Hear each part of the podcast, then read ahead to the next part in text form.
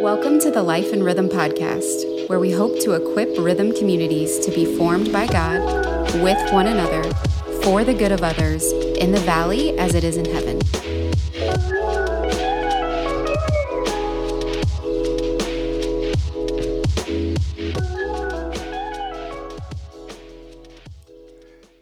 Hey, welcome to the Life and Rhythm Podcast Season 2. Looks a little bit different. We are in the studio today. I'm joined by the co host himself, Matt Fogel. How are you doing? I'm doing good. Good. How you doing? You, you comfortable in the studio today? I am. I'm feeling good. Yeah, how are you doing? I'm doing well. Good. Hey, so we're going to do uh, things a little bit different this season. We're going to dive a little bit deeper into one subject. Um, and it's the first of our five parts in our disciple making pathway, which is what? Uh, disciple making pathway for us is, I think, just uh, it's five elements, and it's an easy overview. It's a memorable thing for people to get a handle on. What does it look like to live into the great commandment, loving God, loving others, and the great commission? How do we go out and train everybody we meet to be apprentices of Jesus? Absolutely. And so we think that's a call for everybody, not a select few, not paid professionals, not those with an education in theological whatever. Um, but we think that's Jesus' invitation for every ordinary person out there um, who's filled with the Holy Spirit. So, So for us, we made a pivot during COVID. Uh, we were Rhythm Community Church, and now we're Rhythm Community. Yeah. We're a network of churches uh, doing just that. We want to see multiplication happen within the valley, uh, but we also are connected to a global movement with Go Ministries. Yeah. And so, very practically, what that looks like is, and this is what we're going to dive into in season two, is discovering gospel clarity. Um, and so, what does that mean, discovering gospel clarity? What are the elements that we're going to look at? so when we were thinking about how do we jumpstart this journey for other people, it was hard to get past this idea of it's really important to understand what the gospel is, mm. right? So every context out there has a gospel. Every if you asked most Americans what's your gospel, they wouldn't know what to say to that. But if you ask them what's good news or or what are you hoping for, they could list a long, you know, there'd be a long list of things that they're hoping for. So for us, we wanted to clarify when Jesus says this is the good news, what is he talking about? Mm-hmm. And then that would roll into not only understanding what the good news is, but then living as an apprentice within that good news, within the kingdom of God. So, why don't you give an, a short over- overview of the five elements of Yeah. what are those five Absolutely. elements? So we go from discovering the gospel or having gospel clarity to and that and that exactly what you're saying that includes our the whole gospel. It also includes our whole self. Yeah. So every facet of our being is being submitted under the lordship of Jesus, under that gospel, that good news. That the resurrected king is resurrecting me in every single area, which is again something that we don't do as Americans. We we mm-hmm. compartmentalize our lives as spiritual and then other, mm-hmm. and often the other gets dismissed and grows really distant from the um, really the overall health of what God's intending us to be and do. Yeah. and then goes into uh, very simply just living as a disciple. And a disciple is somebody that is you know is being is submitting to jesus being changed by jesus and being on the mission of jesus uh, or with jesus. And so uh, first and foremost it, be, it it starts with prayer and fasting um, that we're understanding that it's not us but it's god and that god is the initiator in that and so we we simply are just um, we're not a bystander by any means. Uh, we're an active participant, and actively participating means that we're submitting and we're humbly coming before the Lord in prayer and fasting and saying, Your will, not mine. Um, and then it goes into we're blessed to be a blessing. And so going through those rhythms, like every disciple maker has a particular rhythm within life, and we're experiencing life in rhythm with Jesus. Um, you'll hear us talk about Matthew 11 if you haven't already listened to the previous season. We're walking and working with Jesus and we're practicing the unforced rhythms of grace. This is not a works based thing I have to do, but a, an opportunity that I get to do with Christ. Um, and then that comes out of that, just comes we plant the gospel. So, so often we look at um, the do as something that I'm building, a kingdom that, an empire that I'm building for myself. And what's sweet about the kingdom of God is that it's Jesus' kingdom and we get to be a participant in that. Mm. And so it's not something that we're building. We're not building the church. Jesus is the church. Like we are the, or he's the head of the church. We are the church. And so all we're doing is simply spreading the gospel, the good news. Um, and so, you know, again, we're going to talk more about these and drill down. If yeah. you haven't listened to season one, I encourage you to go back. We, we go through these in a little bit of detail. And then out of that, the church emerges. Um, the body of believers comes forth by being a participant in the gospel and spreading that good news to other people. And so the church is worshiping together. Um, so they're being formed in Christ likeness. They're with one another. They're banding together. They're um, you know, pooling resources. They're taking care of one another, sharing you know each other's burdens. They're loving one another, and then it's for ultimately it's for the good of other people. Um, and so we just simply say that a church is an extended spiritual family, um, and that we care for our family. Yeah. Um, and then out of that, multiplication happens, right? Um, good news is not good news unless it's shared, right? And so we continue to share that good news. We continue to spread um, what it means to be a follower of Jesus.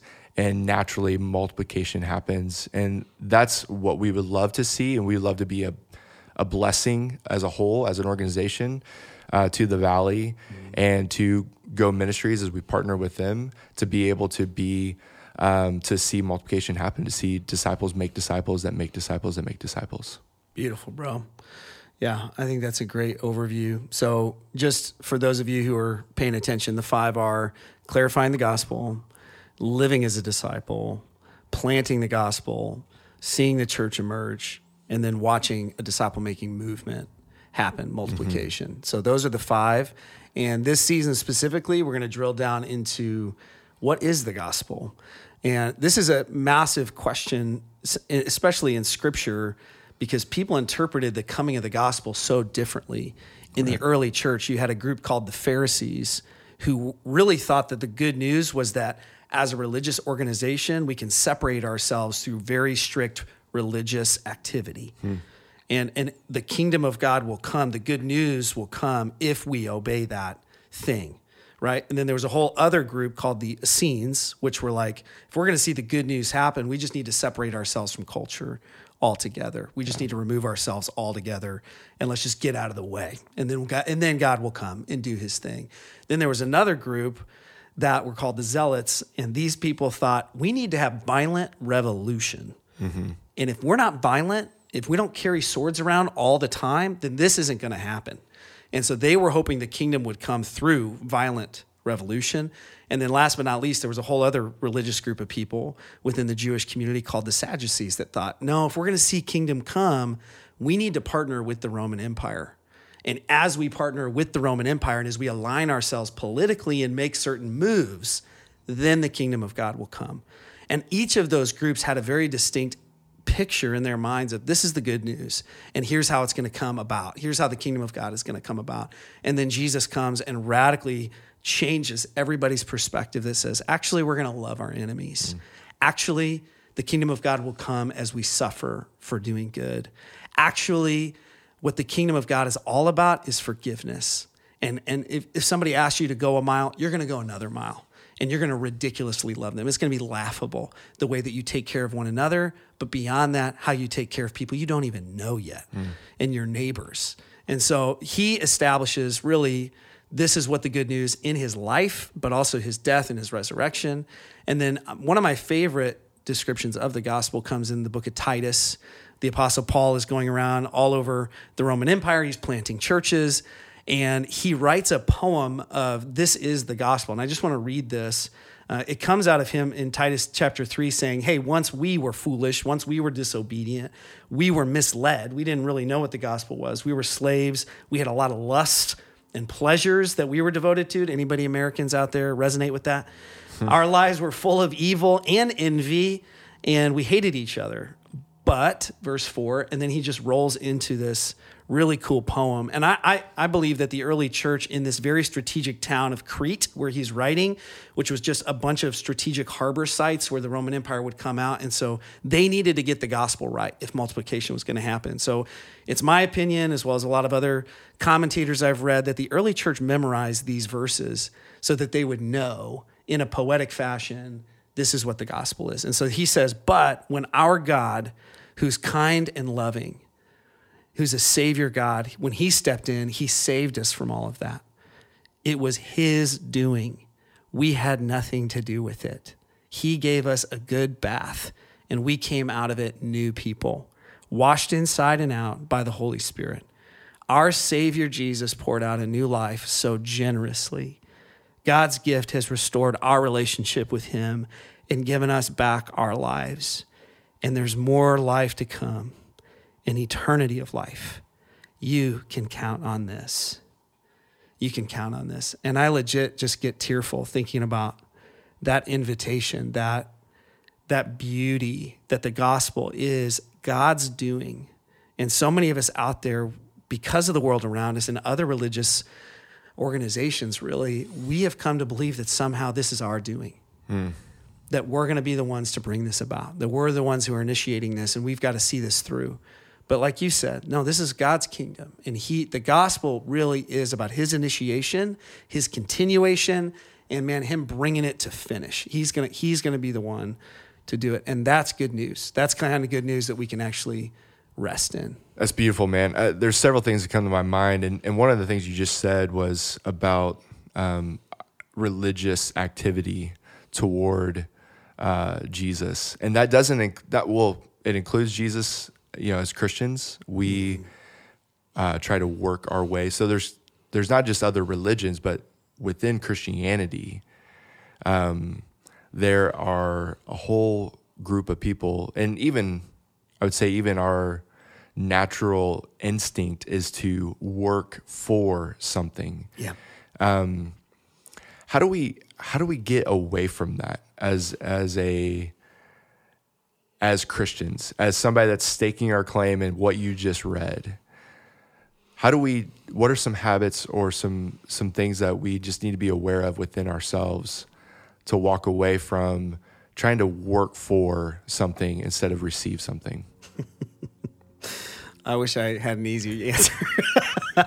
I just don't. I when you were saying how do we go from basically a place of works based right righteousness to a place of really receiving God's grace. I mean, for us, I don't know if you can, and this isn't to over Or maybe, maybe I should say it just for you. Like, yeah. how do you, how do you? Yeah. So for us, me and you, and for me personally, I just look at all the different narratives in my life and I see the movement of the Holy Spirit. So when we talk about disciple making, the disciple making pathway, we often say this is first and foremost a work of the Spirit. Mm-hmm. And, and that is so countercultural to believe that there is a God who is active in our daily life, who is present in us and around us, who actually is the orchestrator of history, that he isn't just our personal Lord and Savior, but he's this cosmic Lord. When we say that Jesus is our Lord, that's a kingship word. That's a kingdom word. Anytime in the Apostle Paul's writings, when you see the word Christ, Jesus Christ, he's referring, it's a kingdom word. Mm-hmm. So I, often people will say, well, the Apostle Paul doesn't talk about the kingdom of God. Really? Really? He doesn't? Every single time he talks about Jesus Christ, he's talking about the kingdom. And so I, I think it's really hard in places like America where we're so prosperous to come to this place where we're on our knees genuinely believing, no, this is God's work and we get to participate in it. Um, and I think that's why the gospel spreads like wildfire, mm. you know, in places like Iran and China and the underground church in Africa and all over the, you know, the Muslim countries all over the world is because they are so desperate. I mean, their whole life is speaking to them this truth that no, it's God who has to do this, not us. And so I don't know. For me, it, it has helped me to get outside of the United States. Uh, it's one of the reasons I'm excited about our partnership with Go Ministries, Yeah. is because it does help us to look at our brothers and sisters overseas and say, well, maybe they've got something to teach us. Because it's really, I mean, people are making disciples who can make disciples, who are making disciples over there. But in America, we're stuck in in a lot of rows. And we really have come to believe, and we've had conversations even the last couple months with people here locally mm. that are like, I just don't believe it's my job to make disciples. I, I think that's your job. That's a professional's job. And and that's scary to think that people actually believe that it's a professional's job.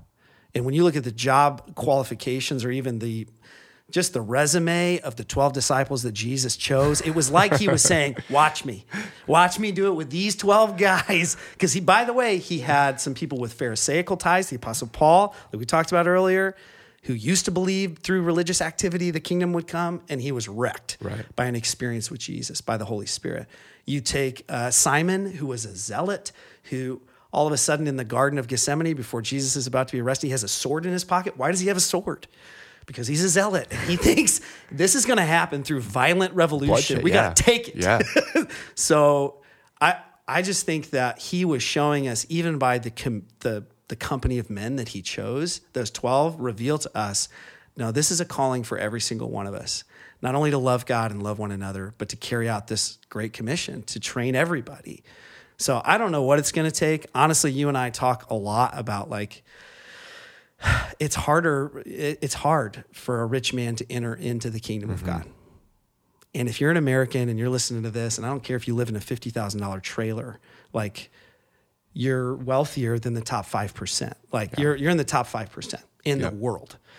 So I think we need to wake up to this reality of, um, and I don't know how that happens. For me, again, it was traveling overseas, it was having mentors in my life, coaches, people that modeled for me, embodied for me that this is God's work. Um, reading books, uh, not about personal development or self improvement, but really about like spiritual formation. How do I really cooperate with the Holy Spirit's work to turn me into uh, being more like Christ from the inside out for the sake of others? You know, and if it doesn't lead to that, Yeah. then it's not spiritual formation, it's spiritual deformation. It's not Christ like to not want to work for the good of others, especially your enemies. So I don't know. Uh, so good. I don't know. I'm glad I asked you that question. that was a good answer. No, man, you know, we talk about this a lot. And th- and this is the reason why we're starting here uh, with the whole gospel for the whole self, um, or transforming the whole self for the whole world, is because for me, um, I, you know, there's been times and seasons of my life where I'm like, dude, I got it together. Like, I'm checking off all the boxes. And, and it's, you know, I think of um, the song where it's, you know, where David's like, search me, oh God, you know, search my heart.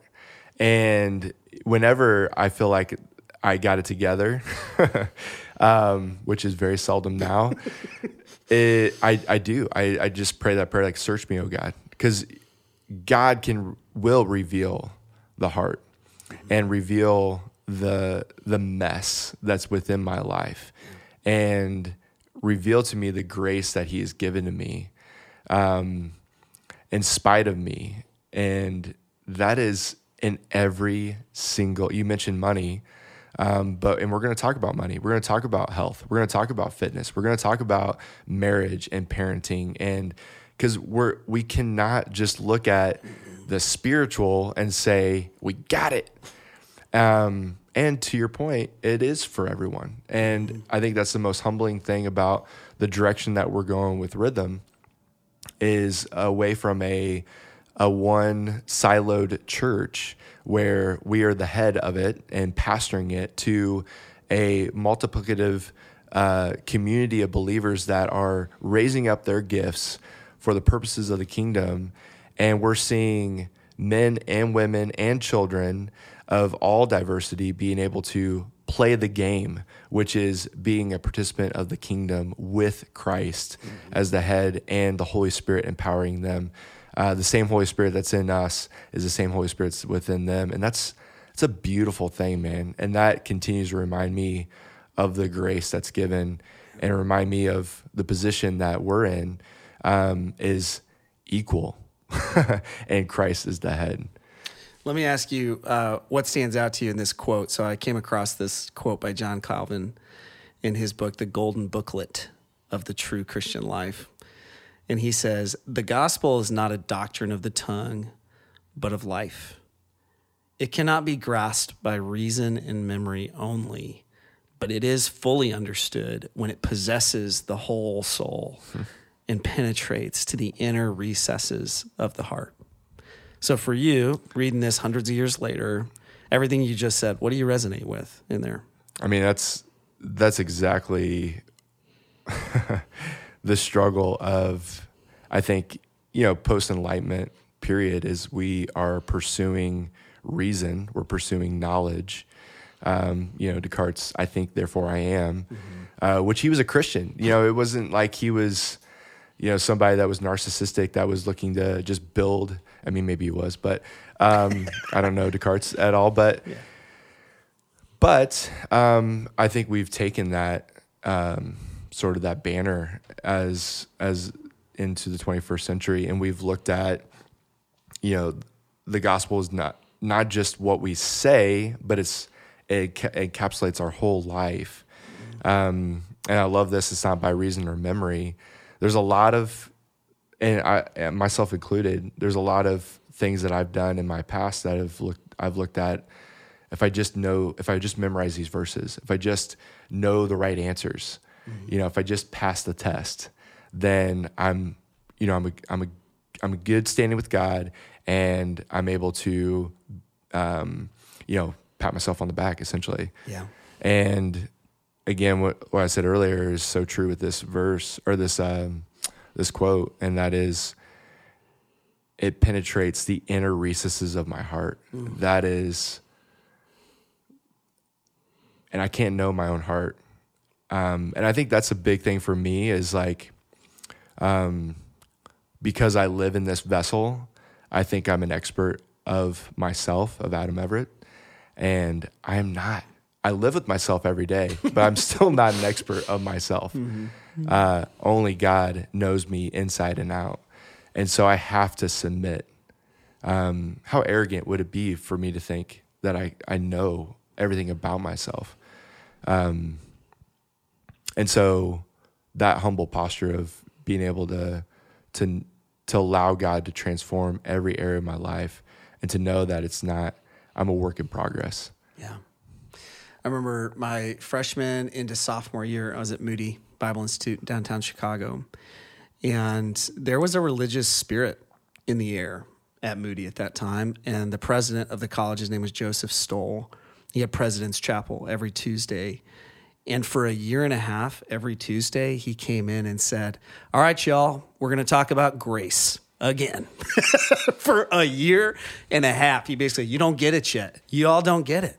So we're going to do it again. Hmm. We're going to go through one once more. This has to do with your whole life. Grace is a part of every area of your life.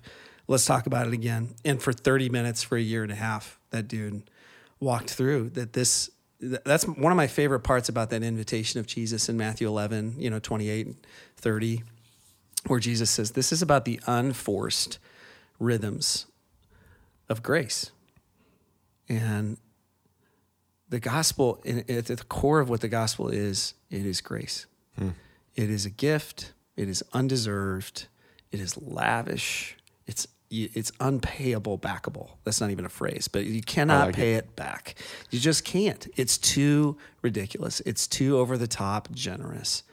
And I think um, when we think about this person of Jesus who lived in Israel 2,000 years ago, was from a little unknown town, Nazareth, who came about announcing, I mean, his main message was repent. Like, think differently, rethink your life, for the kingdom of heaven is here, it's at hand.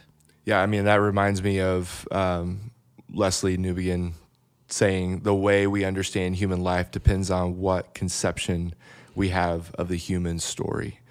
What is the real story of which my life story is a part of? Yeah, I don't think we can really understand the gospel without understanding the context in which it's set in. I mean, it would be like watching a Netflix show mm-hmm. and just watching the you know the last episode of season seven with somebody who's watched the entire seven seasons and been a dedicated watcher. You may get some of it. You may understand part of what's going on, but for the most part, you're going to be lost. And so, if you and I are going to get a better grasp on what the gospel is, if anybody is really going to get a better grasp on clarity in the gospel, it's going to come from understanding what is the story, what is the universal true story of the world. And that's very obviously controversial in our mm-hmm. culture to say this is the true story of the world. And I I think that that's kind of offensive to a lot of people to that you would assume that that that's the true story. That that alone. That that's the only true story in the whole world. And my response to that would be humbly to say any person who predicts his own death and resurrection and pulls it off, I'm going to listen to that person. And Jesus did. Yep. so, so let's listen to the story in which he is not only the, the climax of that story, his life and death and resurrection, but let's listen to the story in which like scripture as a whole, because it moves from communion, you know, Father, Son, Holy Spirit, God, triune before all time, stepping into the world in which we know and speaking it into existence. And that creation very quickly leads to a story of rebellion within us. And out of that rebellion, it's not us who pursues God. It says, God, would you fix this? It's Him that comes down in Genesis 12 and says, No, I'm going to use a family, an extended family. Mm-hmm. And I'm going to, through that family, I'm going to promise them, I'm going to make a covenant with them that the whole earth will someday be restored through this family. And there's a promise that's made. And that promise is fulfilled in the person of Jesus, that in his life, in his death, in his resurrection, he fulfills that restoration. And everywhere he goes, he, he models for us what it looks like when God's in charge. And then he says, All right, I was with my father and with the spirit, and we did a creation thing a long time ago. I'm doing a new thing. I'm going to do a new creation. And he establishes that, he inaugurates that kingdom in the resurrection. And for us to enter into that new creation, it all we have to do is what he says repent, rethink our lives, and trust in him. Hmm. Trust in Jesus, in his work, not in our work, in his work. And through that, we are then entered into a process of formation that will someday lead to him coming back, setting the world straight, judging, bringing justice to the world, and restoring all things, making all things new. And we say this all the time not making all new things, right? He's not destroying everything and starting over. He's mm-hmm. making all current things new, which means the kingdom of God is now, here, right now, but yet not fully here yet. Yeah. So that to me, when I think about what is the true story of the world, I think about those those movements from communion all the way to restoration, and Jesus is the climax of that. Absolutely. And that's what it means to live a life in rhythm, to experience rhythm, mm-hmm. to experience a a purpose, a plan that has been set out from the very beginning of time that God knew in this moment you'd be listening to these hooligans talk about the kingdom um, that God knew that and God knows you personally and Jesus is the center of it. You're not the center of it, but he is he is pursuing you every step of the way and wants you to come along on the journey to do exactly what you just said to make all things new that we get we get to be a participant in that. Yeah. We get to be a part of that. Yeah, and exactly what you said earlier. This has to do with our whole self. It starts when we want to, if we want to see the restoration of the world happen here and now, then what can we, I mean, it begs the question what can we do about it? Can we do anything about that? Can we respond to that in any way? And I think the level of faith and hope that we can develop in our whole self will lead to the amount of freedom in which we live in that, mm-hmm. in the kingdom of God. So look at how much do I really trust? How much do I really have faith in God? How much am I really staking everything I have in my hope is in Jesus? And I think the deeper that goes, the more deeply we're rooted in that faith, in that hope, in that love of God, is the amount of freedom that we'll experience in this life. And not just freedom spiritually to not sin, but freedom in our heart, like in the core of who we are. As Dallas Willard has these concentric circles mm-hmm. that talk about the human soul, and he talks about the core of who we are is our heart. It's our desire. You know, it, it's not what we think. It right. is it, the core of who we are is what we love. It's what James K. Smith says in his book. You know, we're not primarily brains on a stick. Yeah. We're primarily desiring beings. We are what we love. Yeah. We are what we are what we love. And those loves will shape the way that we think. It will shape our thoughts and our feelings. And those thoughts and feelings will eke themselves out into our body. And I know this is very un American to think about, but his view of the soul includes the social aspect. Right. That we're not just, our soul isn't just who we are, it's what we are together and in our community. And that soul then affects everything around us. The infinite, mm-hmm. he calls it the infinite environment. You can Google that, like concentric circles, what the components of the human soul, Dallas Willard. And it goes from heart to mind to body to social to soul. Mm-hmm. And God desires to restore that now. I mean, and obviously we won't be perfect. We're not going to be flawless in this. Every day is a new opportunity. Every moment is a new opportunity to seek first his kingdom and his righteousness, to relax in his goodness, his world that is saturated with his grace. Absolutely. Dude. And so that's what we're going to be doing this yeah. whole season is focusing on that and looking at those circles of our of our whole being and and we're just submitting that to the gospel the whole gospel um, and we're we're looking at it's for the good of others so it's for the world around us and so i'm excited for this season um, what's what's a an encouragement for you uh, or for the listener for this season yeah i think if over the next couple months you just wanted to saturate yourself in this poem as we walk through it Titus chapter 3, verses 4 to 5. Like mm-hmm. those two verses, if you just want to return to that often with us and think, what is the gospel? Read that in different translations. Maybe even sketch out if one of your friends was to ask us. I did this this last year. I sketched out if if one of my closest friends asked me, "Tell me about this. What is it? How would I respond specifically to that person?" And I just wrote out a half page of this is this is what I would want to say. And so I, th- I think that if everybody listening to this did that, they soaked in this and wrote that out mm-hmm. and prayed for opportunities to really share it, that would be powerful. Absolutely. So, and I think as we go through the season, um, my encouragement would be that we look at, we take a hard look and maybe even include, so that social aspect, include some other people in our life, um, just to be able to ask the simple question of where would you say that Jesus is not predominantly center in my life. Mm-hmm. Um, and so that could be a spouse, that could be a close friend, that could be a combination of a few people.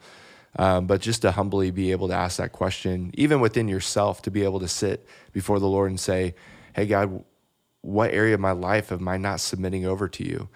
And my hope or our hope would be that uh, through the next this next season, as we go through every aspect not every aspect, but a lot of different aspects of life, that there would be something, one podcast or one episode that would speak directly at that piece. Yeah. And that there would be uh, an incredible opportunity for you to to practice a rhythm, yeah. to walk and work with Jesus, to experience, truly experience life and rhythm. Yeah. It's great being with you today, bud. Good to be with you. Much love. Take we'll care. See you guys everybody. next week. Peace. Peace.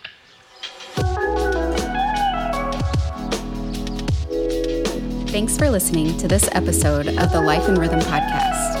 We are on mission to live freely and lightly with one another for the good of others. Peace.